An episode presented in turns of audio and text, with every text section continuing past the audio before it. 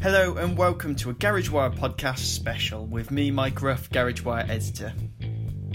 Wolverhampton recently hosted Auto Inform Live 2021, the industry's hands on training event organised by the Original Equipment Suppliers Aftermarket Association, OESA. The two day weekend event saw garage owners and technicians from across the UK gather for the very latest technical know how and business advice from OE manufacturers and industry experts.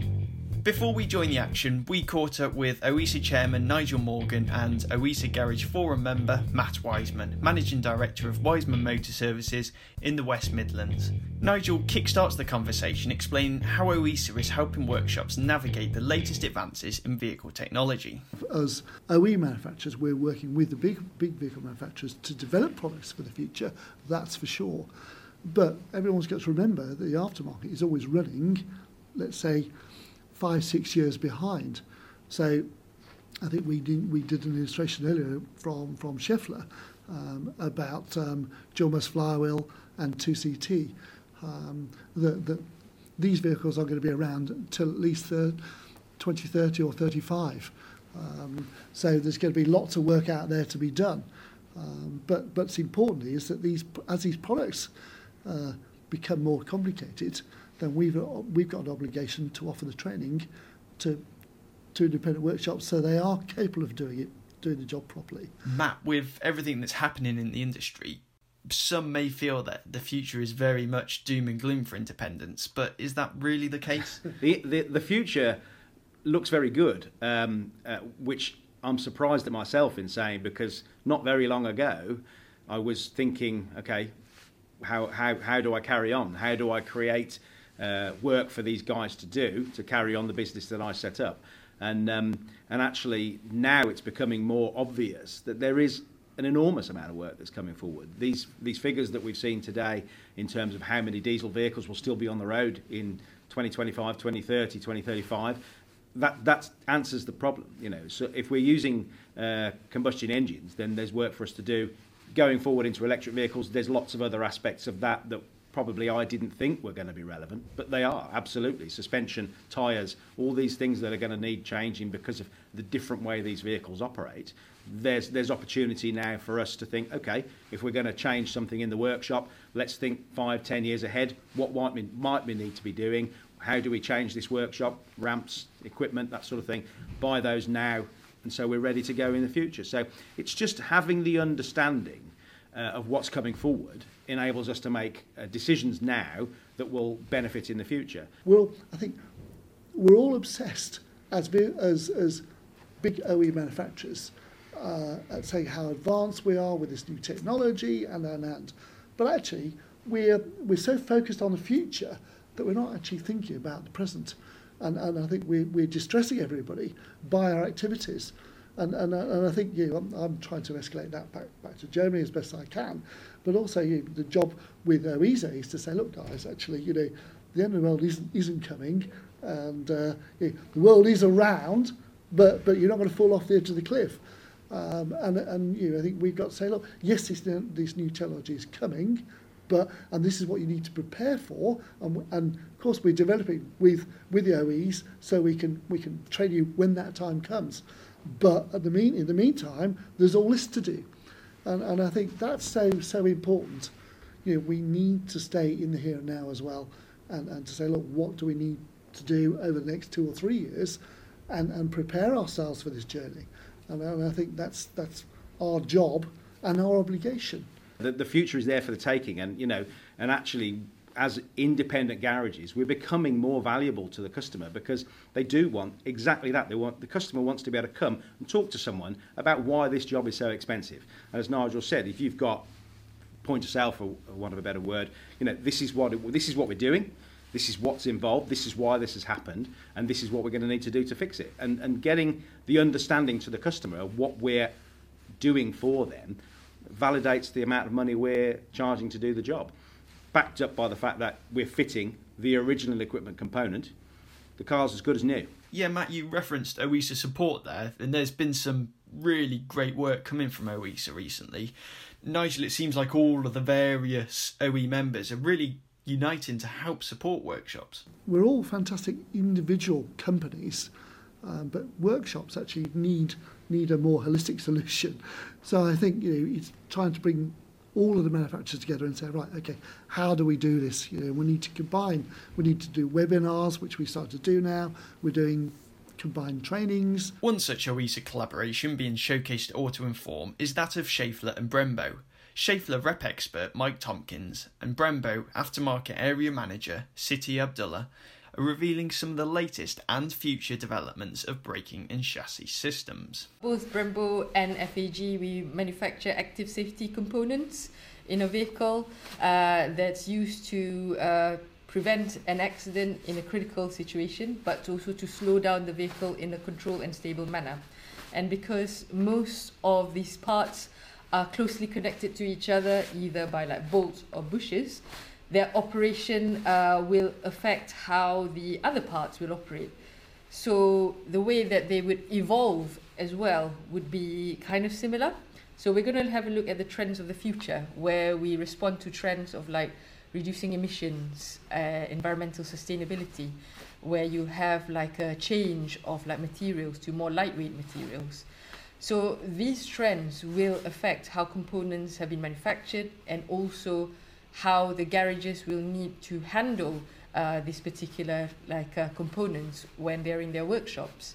So the best practices that we talk about now um, actually needs to have more of an emphasis because tolerances are going to be a lot more minute, but because of the lightweight materials that we are going to be using, the old school way of if in doubt give it a clout is definitely not recommended with electrification, um, steer by wire, all these modern things that will be coming uh, maybe in 20 years, 30 years, maybe a little, a little shorter, but we want to just prepare our candidates so they have a little glimpse.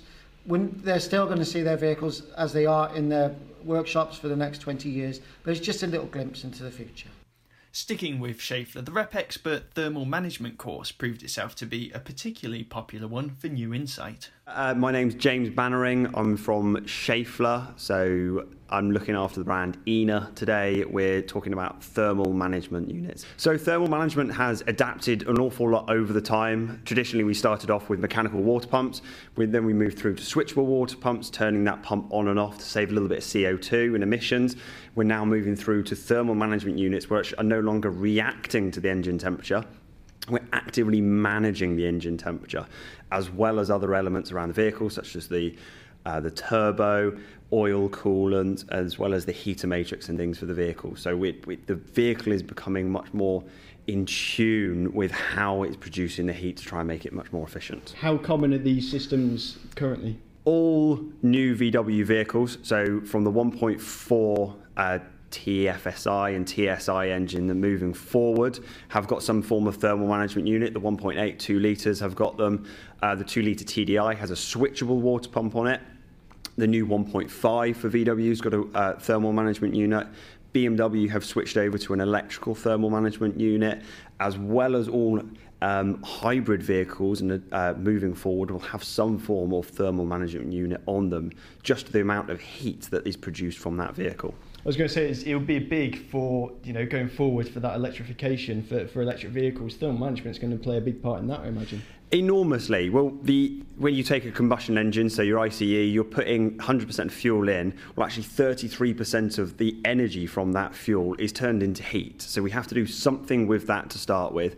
Then, when we introduce FEV vehicles into this market and mild hybrids, the batteries are creating some form of heat. So, we've got to cool those down to increase the efficiency from them to give us a better range in the future. Chatting to some of the garage owners and delegates in attendance, the training timetable is proving to be invaluable. Yeah, it's Michael Davis, Bryngwyn Service Station. We're in Blackwood, South Wales. So, my name's Tim Benson. I'm from Old Fields Garage in Leominster, Herefordshire. Hi, my name's Gino Ray. Uh, work for M&K Tuning and we're located in Leigh. Um, just look at new technologies, hopefully, and getting some new ideas. Um, yeah, just anything we can get to help our business forward, basically.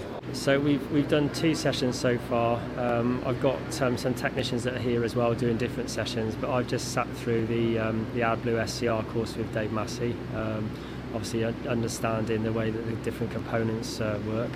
Um, and this morning I um, sat in with uh, with Delphi Technologies and uh, basically tried to understand their their tool and how they're trying to simplify the pass through um, and uh, and dealing with the manufacturers through their diagnostic.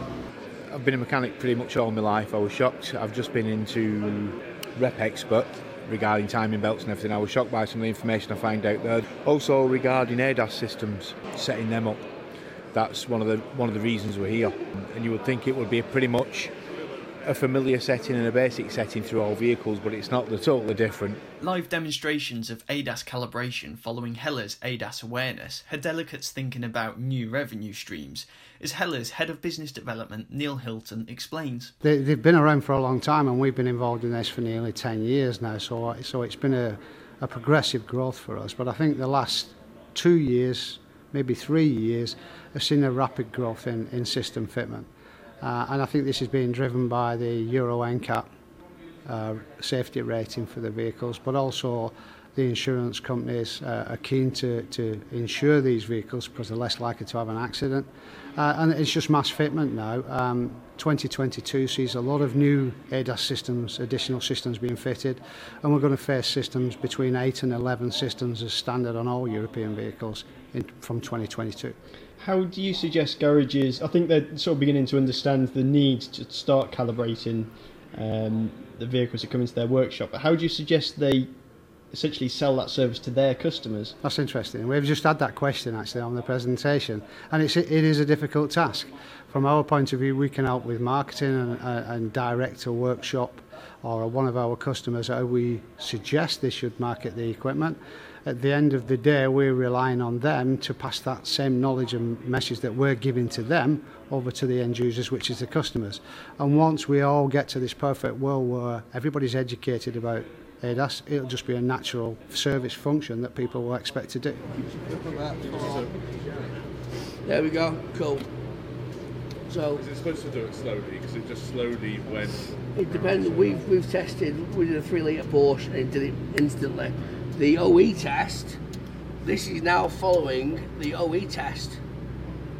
There we go, bleeds it off. That's lovely. It's really good that lots of the manufacturers are coming together under one sort of roof, if you like, because obviously, you know, a lot of them are competitors, which is which is obvious. But to have the chance to um, to sort of get a, you know a picture from all of their perspectives under one solid sort of aim, if you like. My name's Matt King. I work for Varta Batteries UK. I'm senior technical sales representative. A battery is not just a battery. It's it's an actual technology within itself that then is very important to the vehicle running. If you use a registration number or even just the vehicle details, enter those into the Varta partner portal and it will then give you what battery is fitted as a recommendation if there's an upgrade available, it will tell you what that is. If there's uh, even an auxiliary battery fitted to that vehicle, it will tell you what that is. Further to that as well, it will tell you how long it should take to replace the battery and whether you have any diagnostic um, changes or inputs to make to make sure that that battery function will be the best it can be for when you hand the car back to the customer. I'm Lee Quinney from Banner Batteries country manager for the UK and Ireland. Batches have changed a lot over the last probably 10 years. Uh, now we've got such technologies such as AGM and EFB. Uh, the garage is now having to diagnose the issues. It's then leading to other issues when the battery does eventually wear out. It cuts, shuts down systems, etc. So really, that's what it's all about. It's not just a battery anymore. It's the heart of the vehicle, and it's uh, very important to ensure insurers starting and the performance of the car. So it seems the future is bright for independent garages, and that there are plenty of opportunities to be had. The key, though, for garage owners is getting the information they need to make informed decisions for their business. With technology going the way it is, you've got to move with the times. And, you know, it's unfortunate, yeah, there are always going to be old cars around, you know, for, for some time. The governments are only stating that they're stopping the sale of new vehicles from a certain period of time.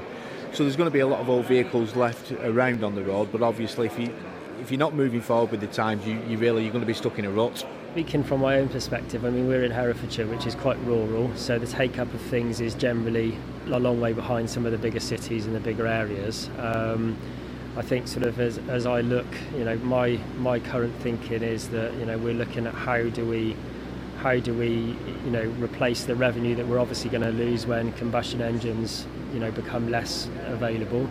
I think in our particular market, it will be further away than in some because, uh, as I said, we're very rural and there's there's not great. Um, net network infrastructure at the moment for charging and so on but obviously it will come so my plan really is to make sure that as a business we can cope with those changes and uh, you know we invest in systems and processes to, to enable us to adapt really. Nigel has told us to expect lots more tips and advice from OESA members in the coming months and years. We're all very busy and we're all very good at, at selling our own products but actually people like Matt need more more information on systems and uh, so some of us you if you, if you look at air conditioning, the box may be owned by Denso, um, but then then so the metalwork inside is is is INA or it's Denso. The belting is probably Dayco.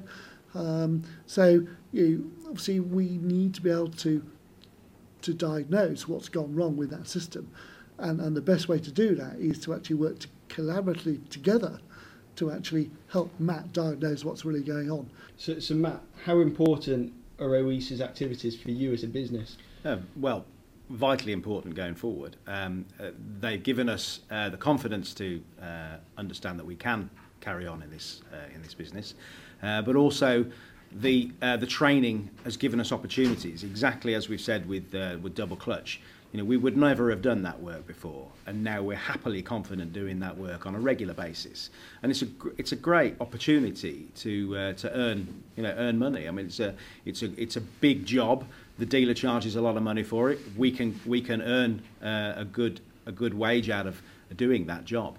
Um, and with the technical information, the support, using the original equipment part, we're putting it back to the way it was made, um, and that's really vital to us the association will be returning to Ireland in 2022, with Auto Inform Live taking place on the 2nd and 3rd of April at the RDS in Dublin. You can find out more about that and everything else we've covered in today's podcast on the GarageWire website. Thanks so much for listening, and don't forget to subscribe to the GarageWire podcast in your usual podcast player. Until next time, bye for now.